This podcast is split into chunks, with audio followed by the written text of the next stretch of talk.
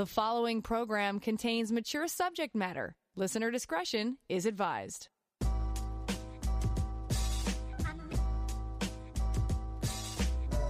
Turn us on, and the satisfaction's guaranteed.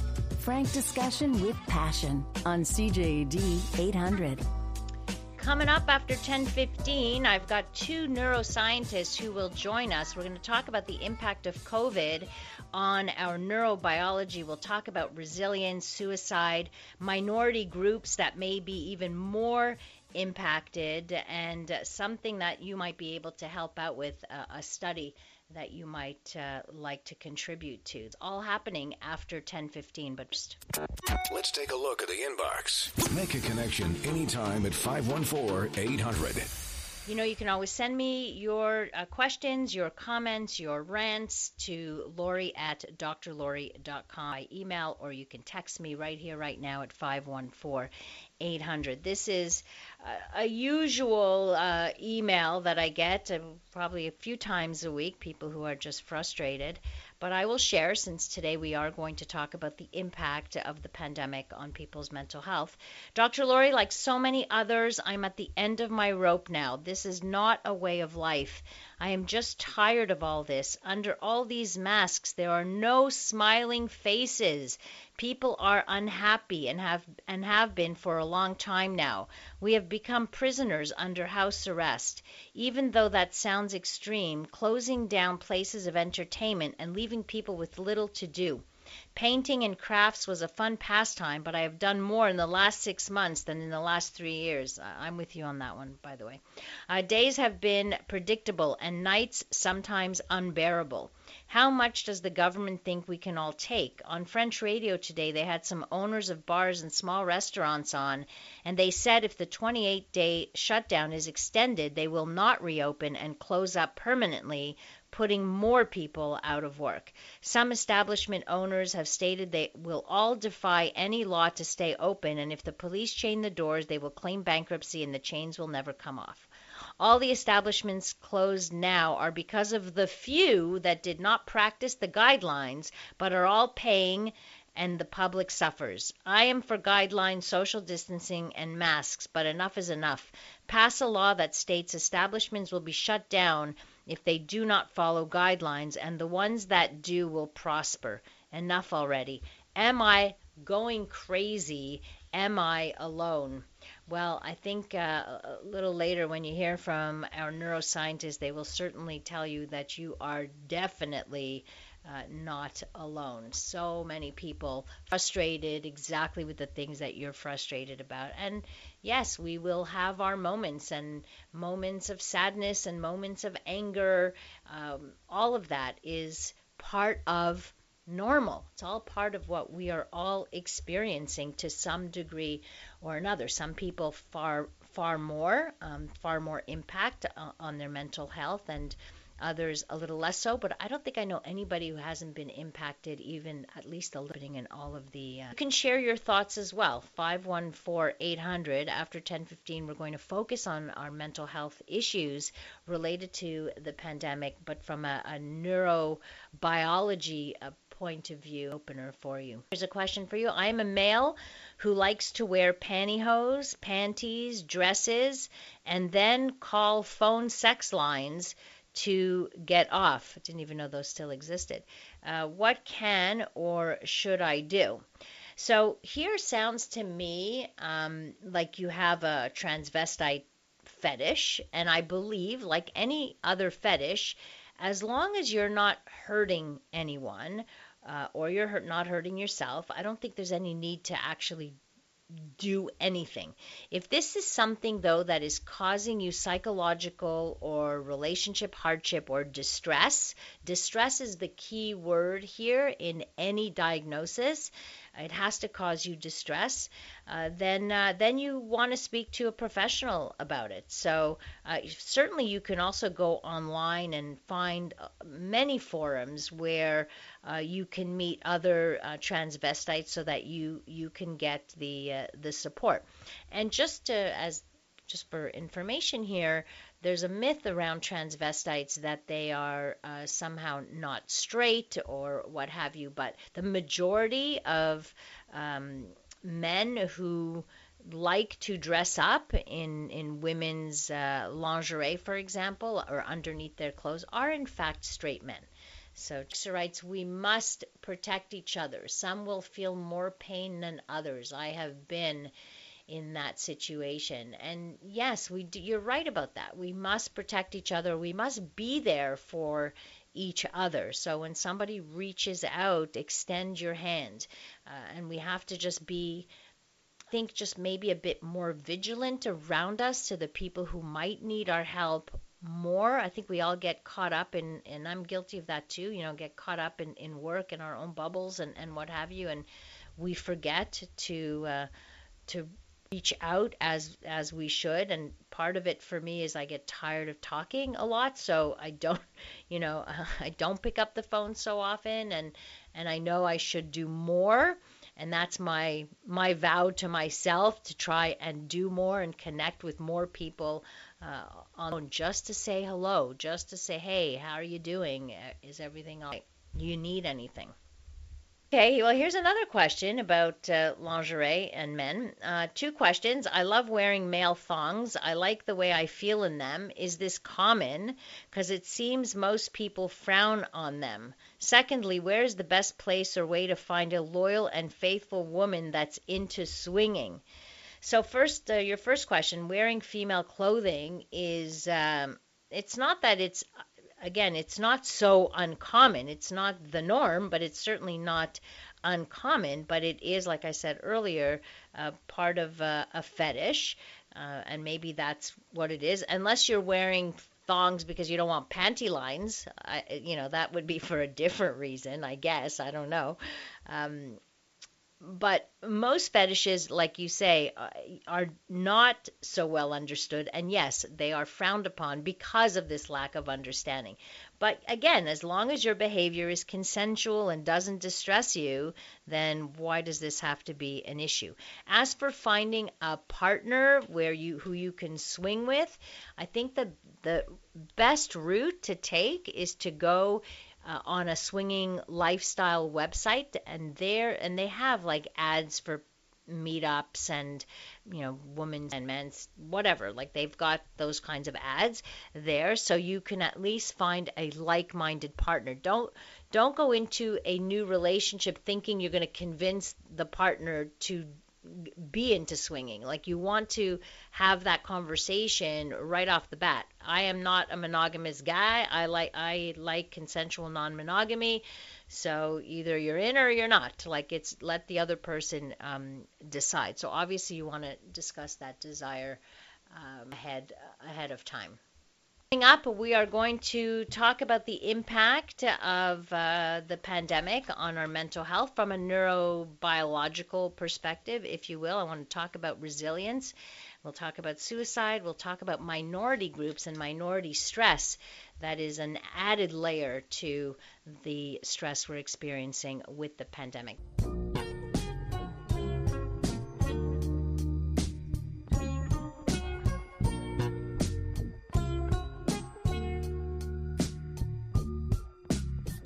A safe place to work out the kinks in any relationship. It's Passion with CJAD 800's Dr. Lori Betito. So before I introduce my guests to you, I want to share this poem from our passion poet that has to do with tonight's topic. It, it is long and hard and still no end in sight. Our patience running thin, everyone's so uptight. The numbers still high, more areas turned red, more establishments closed or just hanging by a thread. The government passing laws that directly affect your family, they are controlling the people and who we can or cannot see. Berlin was a city split in half. Germans in the West began to shout. It was not built to stop people from getting in, but to stop people from getting out. I know it's a bad analogy, but how far can this go? Maybe checkpoints in every town? What dictatorial laws will they bestow? There has to be some common ground that will allow businesses to thrive and at the same time some normality so we can we all can mentally revive. There is no one easy answer, no wise old man we can ask. Just keep closing down businesses, the 6-foot rule and wear a mask. We are like mice in a maze, the walls beginning to squeeze. There is no light to guide us, and there is still no cheese. I have faith in medical science, soon a vaccine for me and you. Do you think I'm just dreaming, or have I lost my mind too? So let's talk about losing our minds because, uh, in not so many words, that's what a lot of us are doing during this. It's what our seventh, eighth month in all of this. So here to talk about our minds uh, and uh, all the neuro from you know yeah about our minds basically. We have uh, dr Robert Paul Juster. He is a neuroscientist. He's an assistant research professor in the department of psychiatry and addiction at uh, u of m. He is a stress scientist, so has been uh, studying the causes and consequences of chronic stress. We also have uh, Daniel Almeida, who is a PhD uh, candidate. So he's, a, he's also a sex researcher, actually. We've, he's been on the program before. He's a molecular neuroscientist. A lot of his research has focused on uh, suicide, on the effects of uh, child abuse on the human brain. And you might have seen his picture in Forbes magazine because he was one. Uh, he was the in the uh, 30 under 30 list for science in Forbes. And congratulations! That's so cool to see you there. It was really Thank great. Uh, all right, we, this is a heavy duty topic, and of course, as you heard, and and uh, speaking to all these um, people over the the last few months, how many are in fact uh, suffering from this, and we are all going a little bit uh, crazy to some degree. There's crazy and there's crazy, obviously, but all of us are impacted um, by this. From your standpoint, as a scientist what are the psychological impacts of COVID-19? Like what is the research up to date? Like you guys have had to like speed up your research obviously, right? You're both working on on on things related to COVID, which means you had to like really get in there quickly. What does the research show now? I would say across the board, um, people's mental health is, is poorer now than it's ever been. Um, I think the stress and fatigue that we're all experiencing is, is um, you know, it, it, it, we're all faced with a universal stressor. We're all a little bit out of control, but at the same time, we are in control with the behaviors that we can take to try and minimize the infection. So it's it's a bit of a, a sticky situation because we we've been through these kinds of situations in the past, the bubonic plague, the Spanish flu. We'll get through this. But we all feel right now like um, there's no end in sight, and I think that lack of control is really what stresses people out. Yeah, that that uh, creates chronic stress without no end in sight. So, what about anxiety and depression rates? Because everybody's feeling uh, everyone I've I've spoken to has moments of feeling down. So we can feel down, we can feel uh, somewhat depressed or what what have you. But there's there's depression where it's um, diagnosis, right, uh, and anxiety, uh, and then there's feeling anxious and and feeling down, which I think uh, pretty much everybody has felt. Daniel, what is what what does the research say about the rise in anxiety and depression? Yeah, so there was actually a study, a few studies that have been done through CAMH, the Center for Addiction and Mental Health. And what they're seeing is that nearly a quarter of women are experiencing moderate to severe anxiety, and then about 17.9% of men. So you're seeing a bit of a difference uh, mm-hmm. between men and women. And it's interesting that you sort of see the same distant difference in loneliness, where more women are reporting that they're experiencing lon- loneliness, and more men are or less men are reporting um, that. So there's sort of loneliness as, as a factor that's that's moderating hmm. um, a lot of the anxiety and depression that they're experiencing. Interesting, because I, and I would say that women are feeling more lonely because they in fact are more social to begin with, right? So they depend um, more on their social circle, their social network, their friendships to talk and to unload. And, and we do this. Women do this. We've been doing this forever.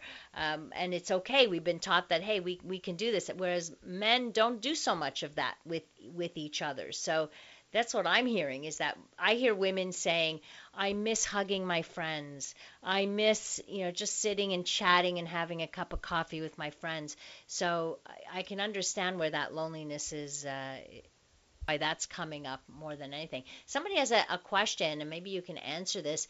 Can the stress of COVID make a person that is bipolar worse? Who wants that? yeah. So Daniel? actually, I think that uh, pre-existing mental illness is probably one of the greatest predictors of whether or not somebody's experiencing a lot of distress right now, right?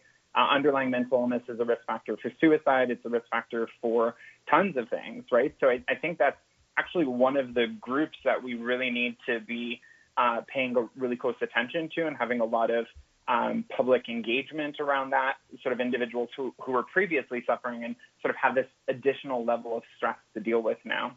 Right. I also worry about people who have had who are followed in psychiatry, for example, when and then when everything shut down and doctors were were not at the hospital anymore, or it was getting harder to get an appointment or what have you, that uh, people might have fallen through the cracks a little bit. Happen? I think so, and I I, I mean mental health has completely changed because of COVID. I, I have a lot of friends like that are clinical psychologists like you, and you know in many ways they've had to adapt to, to, to doing everything by Zoom. And unfortunately, a lot of people are getting through the cracks. One group in particular that is heavily affected are, are transgender and gender diverse people because mm. they are having a hard time getting access to, um, to hormones. Um, and and you know, right. they are among many other groups of people that are just not able to get healthcare access in this in this time more easily. I think it's important that we we talk about minorities. So all kinds of minorities. I think you hear we hear the stories. Certainly, we hear in the states that the uh, that people of color are hit harder by COVID. Uh, we hear it. I'm not sure what it is here, but there's minorities experience a, also stress about being a minority. So there's minority stress, and now you add this other stress. So uh, I think we need to be able to talk about this and se- and just sensitize the public about this as well. Daniel, what would you what would you? Yeah, so I think yeah, when it comes to mental health, all the same barriers with respect to physical health exist, right? So if you look at um, like uh, race, if you look at uh, whether a person's a sexual or gender uh, minority, any of these factors, you know, they have barriers for accessing physical services for physical health, and it's it's just the same, if not worse, for worse for mental health um, as well. So it's gotten worse. There's, I think, all around it's gotten worse, and and that's even the for people waiting for medical interventions for maybe things that are not so major, but to the person suffering, it's pretty major. Everything's been put on hold. And so i worry a lot about people who are may not be taking their medication who are suffering from mental health issues who aren't leaving the house who are um, isolating uh, themselves and then getting lost in in this whole thing. So i'm hoping people will vote to if you know somebody who is suffering uh, reach out. And and again to go back to the uh, can covid that stress make a, a person's um, mental health worse if they already have a pre-existing condition like uh, bipolar disorder or depression or anxiety? These are all things that clearly can um, can increase with this type of stress with it it is very difficult to get someone some help who is bipolar without basically reporting them to the police and we know how that can end. So if they're acting out or, or if they're in a manic phase and they are they're at risk of hurting themselves, it's the only it's the only way to go. I mean, you it, you don't have many options there. Although I, I hear you. Text writes COVID nineteen. I'm sure causing issues at home with couples and uh, kids. Of course, that's uh, we're not we're, we're talking about mental health of adults, but what about the mental health of children? I don't know. Does anybody ha- have you seen any studies about mental health of kids, uh, Dr. Robert? So I, I, know domestic abuse pretty much across uh, Canada has, has increased uh, since uh, COVID-19. Mm-hmm. A lot of uh, youth protection services are also being uh, called more often now than, than ever. I think it's particularly bad. I, I don't know if I've seen any data to speak to this, but it's just anecdotally speaking to people, uh, gender nonconforming kids, so kids that might be a little bit more effeminate if they're uh, boys or more masculine if they're girls, are also experiencing more uh, abuse from their parents. And unfortunately, in this situation, they're they're kind of stuck with them at home. So whatever whatever dynamics are are, are there normally are, are a little bit more um, out of kilter now. Right, and they also well up until recently they didn't have the school to be the their you know their safe place or exactly. where they could actually be um, identified by school counselors and such. Coming up, I want to uh, talk to uh, these neuroscientists, uh, Dr. Robert Paul Juster and Daniel Almeida. We'll talk about crisis competence, or res- I guess we're talking about resiliency here, is and how we handle it, and why some people might fare better than others. Uh, plus, of course, our stupid sex story of the day.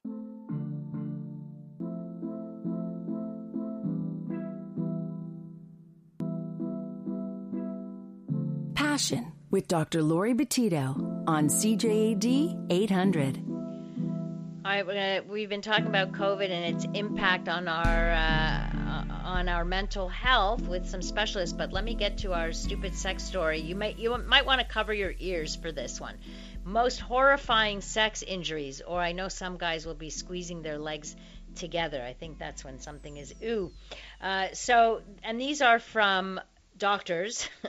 so these are some examples.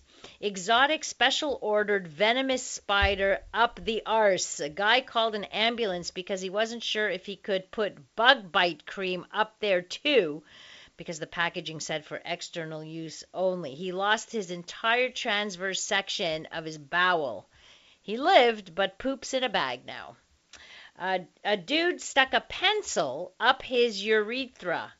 Wood is porous. It got stuck for a day. He couldn't pee around it, and initially that's what his complaint was urinary retention. Finally, in the exam room, when the doctor asked him, uh, Hello, what happened? Uh, what's with the eraser sticking out of your penis? Then the guy fessed up. He ended up needing surgery. This guy was 70, old enough to know better. An anesthesiologist had a patient come in. this is this one takes the cake. That had poured concrete in his butt while trying to make a custom dildo. They had to chisel the concrete out of his rectum. I know many of you are like, oh my God, right? Uh, and this 26 year old decided to be circumcised. His doctor told him not to have sex after he was circumcised. He didn't listen. It peeled like a banana. Oh, now you're squeezing your legs together, aren't you? Um, Oh man, and then there was a circumcision. A guy who, after hearing his girlfriend had never been with anyone who was circumcised, took it upon himself to perform said circumcision with box cutters. He was in the OR within the hour. Uh, Florida man came in with an avocado way up there. After much lube and whatever they gave him to relax his body, the thing shot out like a cannonball and splatted against the wall. and then one last one.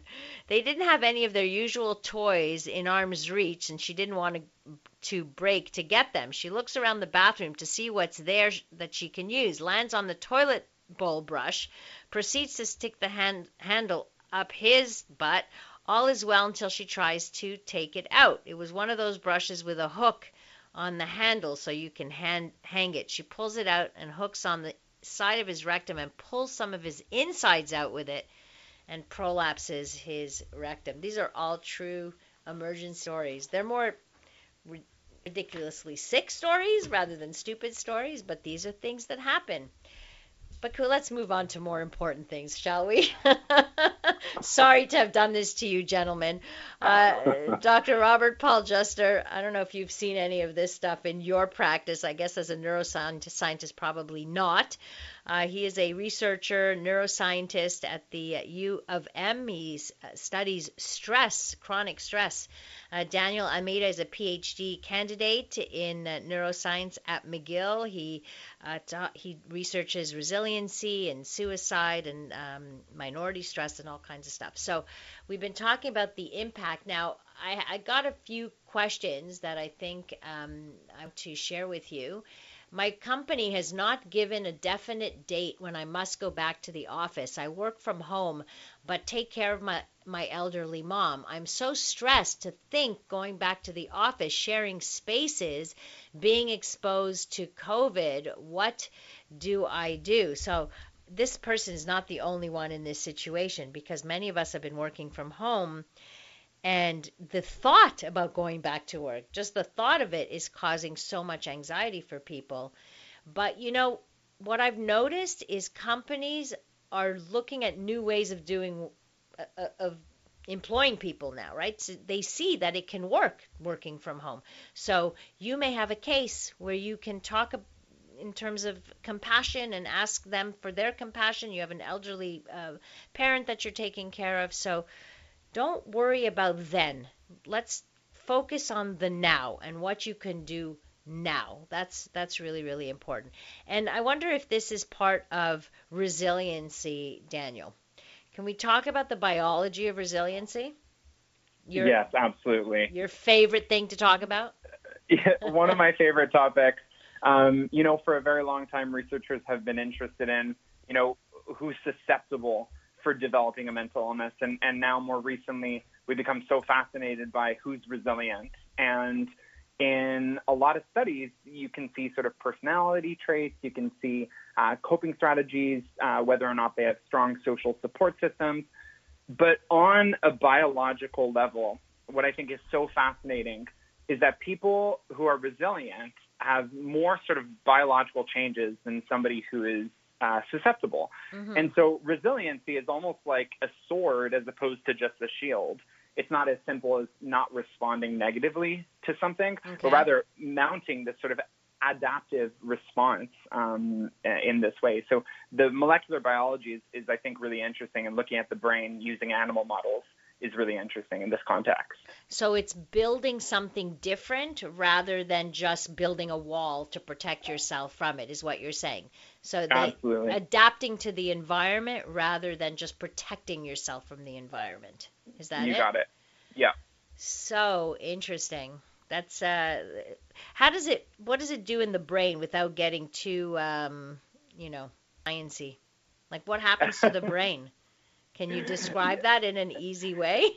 yeah, uh, you know, resilience is it's such a complicated topic, and we're only starting to learn about it now, and only starting to understand the pathways and the molecules that are involved.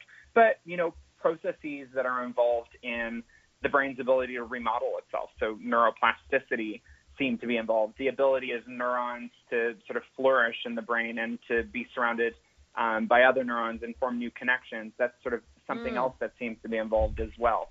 Okay, that's uh, that's interesting as well. So, what about um, Dr. Rob, the crisis competence? What is that? That's something that you're working on, right?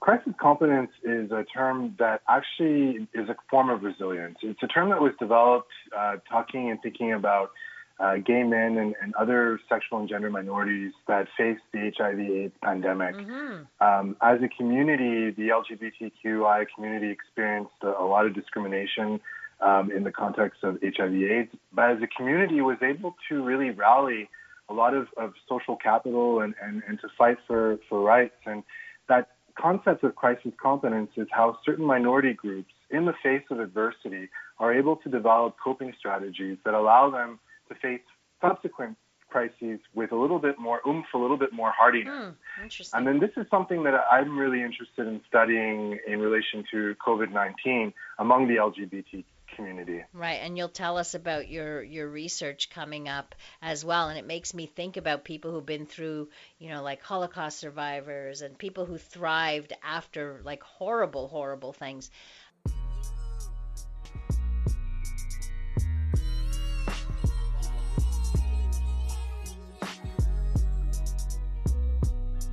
From the pleasure and the politics to the hangups and the heartbreak, you're listening to Passion, CJAD 800.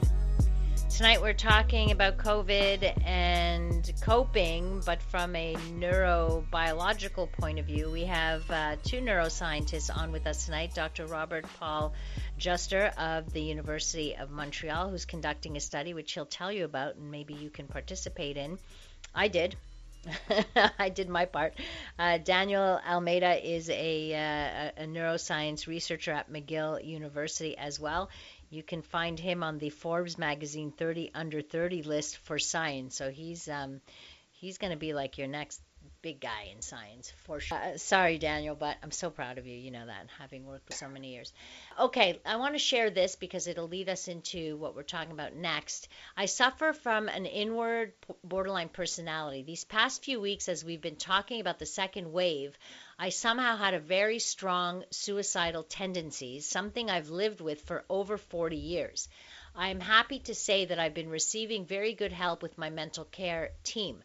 I'm Anglophone, but have gotten all my help in the French system. I'm very fragile, but thankful my help is still strong and available. I'm so happy for you.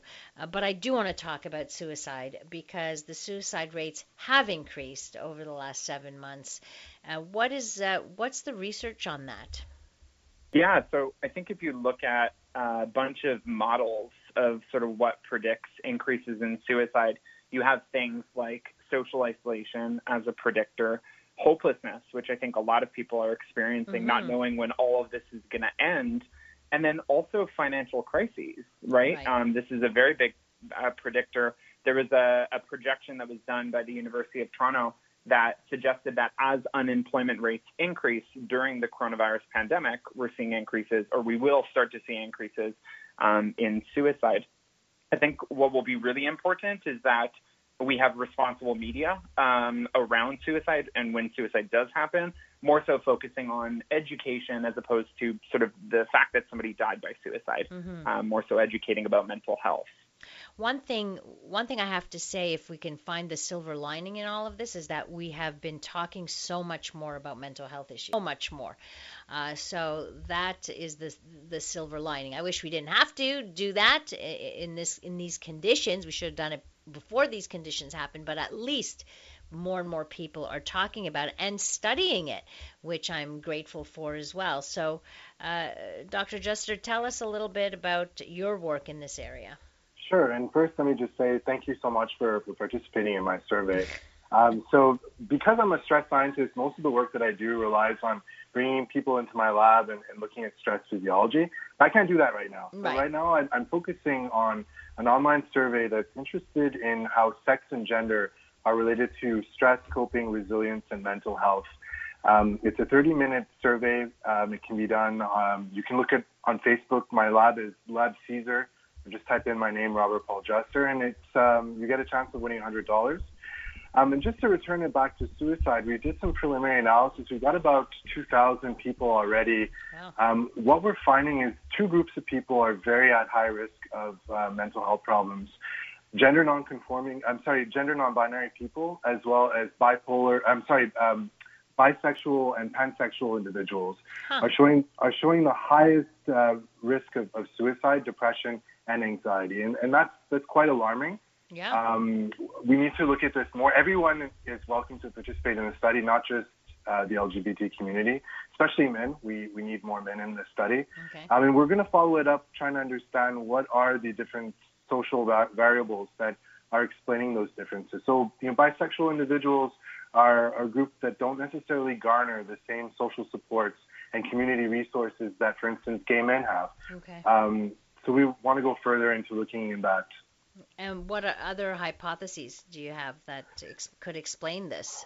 So we expect that LGBT individuals are going to be experiencing poor mental health, but we also ex- expect that um, subgroups that have faced adversity in the past, like older gay men, uh, are going to show this crisis competence. And so we're, we're keeping our eye out in, in the way that we're looking at our data to try and really get at this resilience pathway. And, and from that, identify what is it about those people um, that makes them resilient and what can they teach the rest of the population.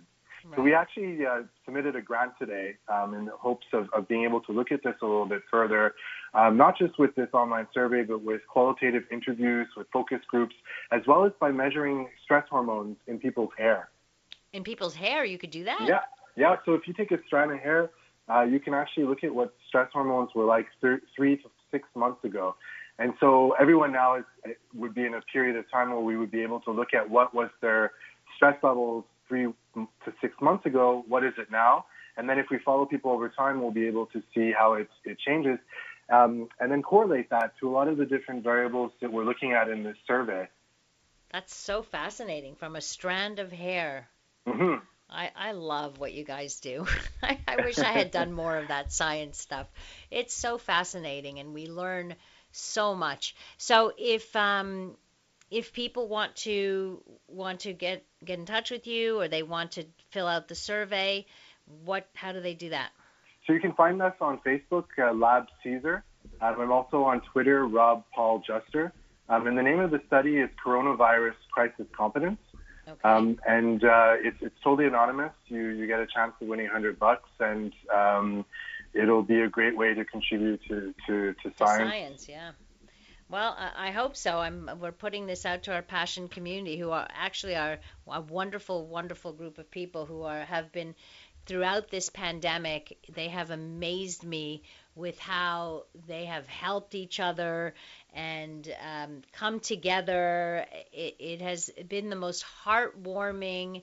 That's the other silver lining. Is I really so many people have just reached out to each other through the show, which has been just something that has been uh, amazing. So I know I'm counting on you people uh, to fill out this survey. It won't take much time. I don't even think it took me 30 minutes, but it's just a little bit of your time. Give you something to do if you're bored, and you'll be helping science. So we're going to put this up on my uh, Facebook page as well. So if you go to my public page, Dr. Laurie Betito, it will be up there. It'll be on Daniel's page on on Facebook. Daniel is his last name is A L M E I D A.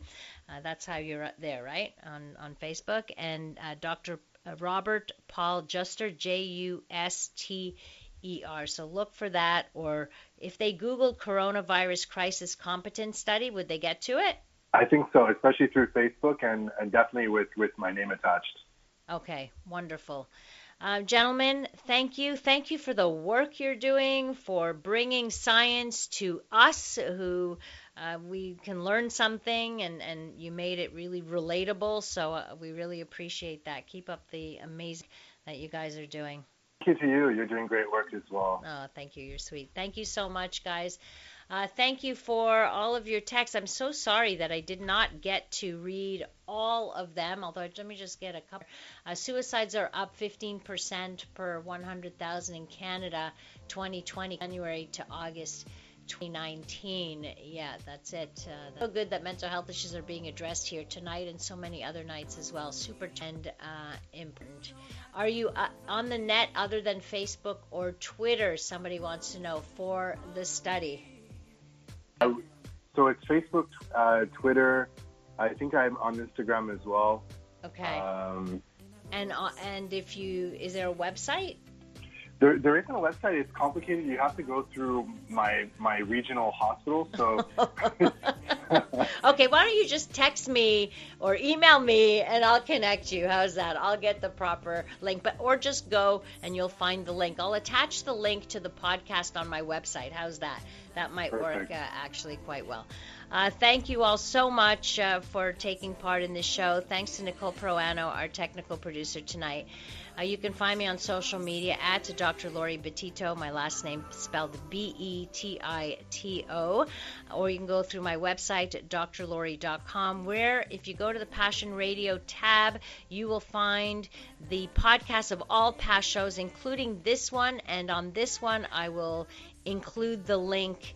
Uh, to uh, to fill out this survey. So I encourage you to do that. Coming up next year on CJAD, we bring you the CTV National News. Have a great rest of the evening. Stay safe and remember to live your life with passion.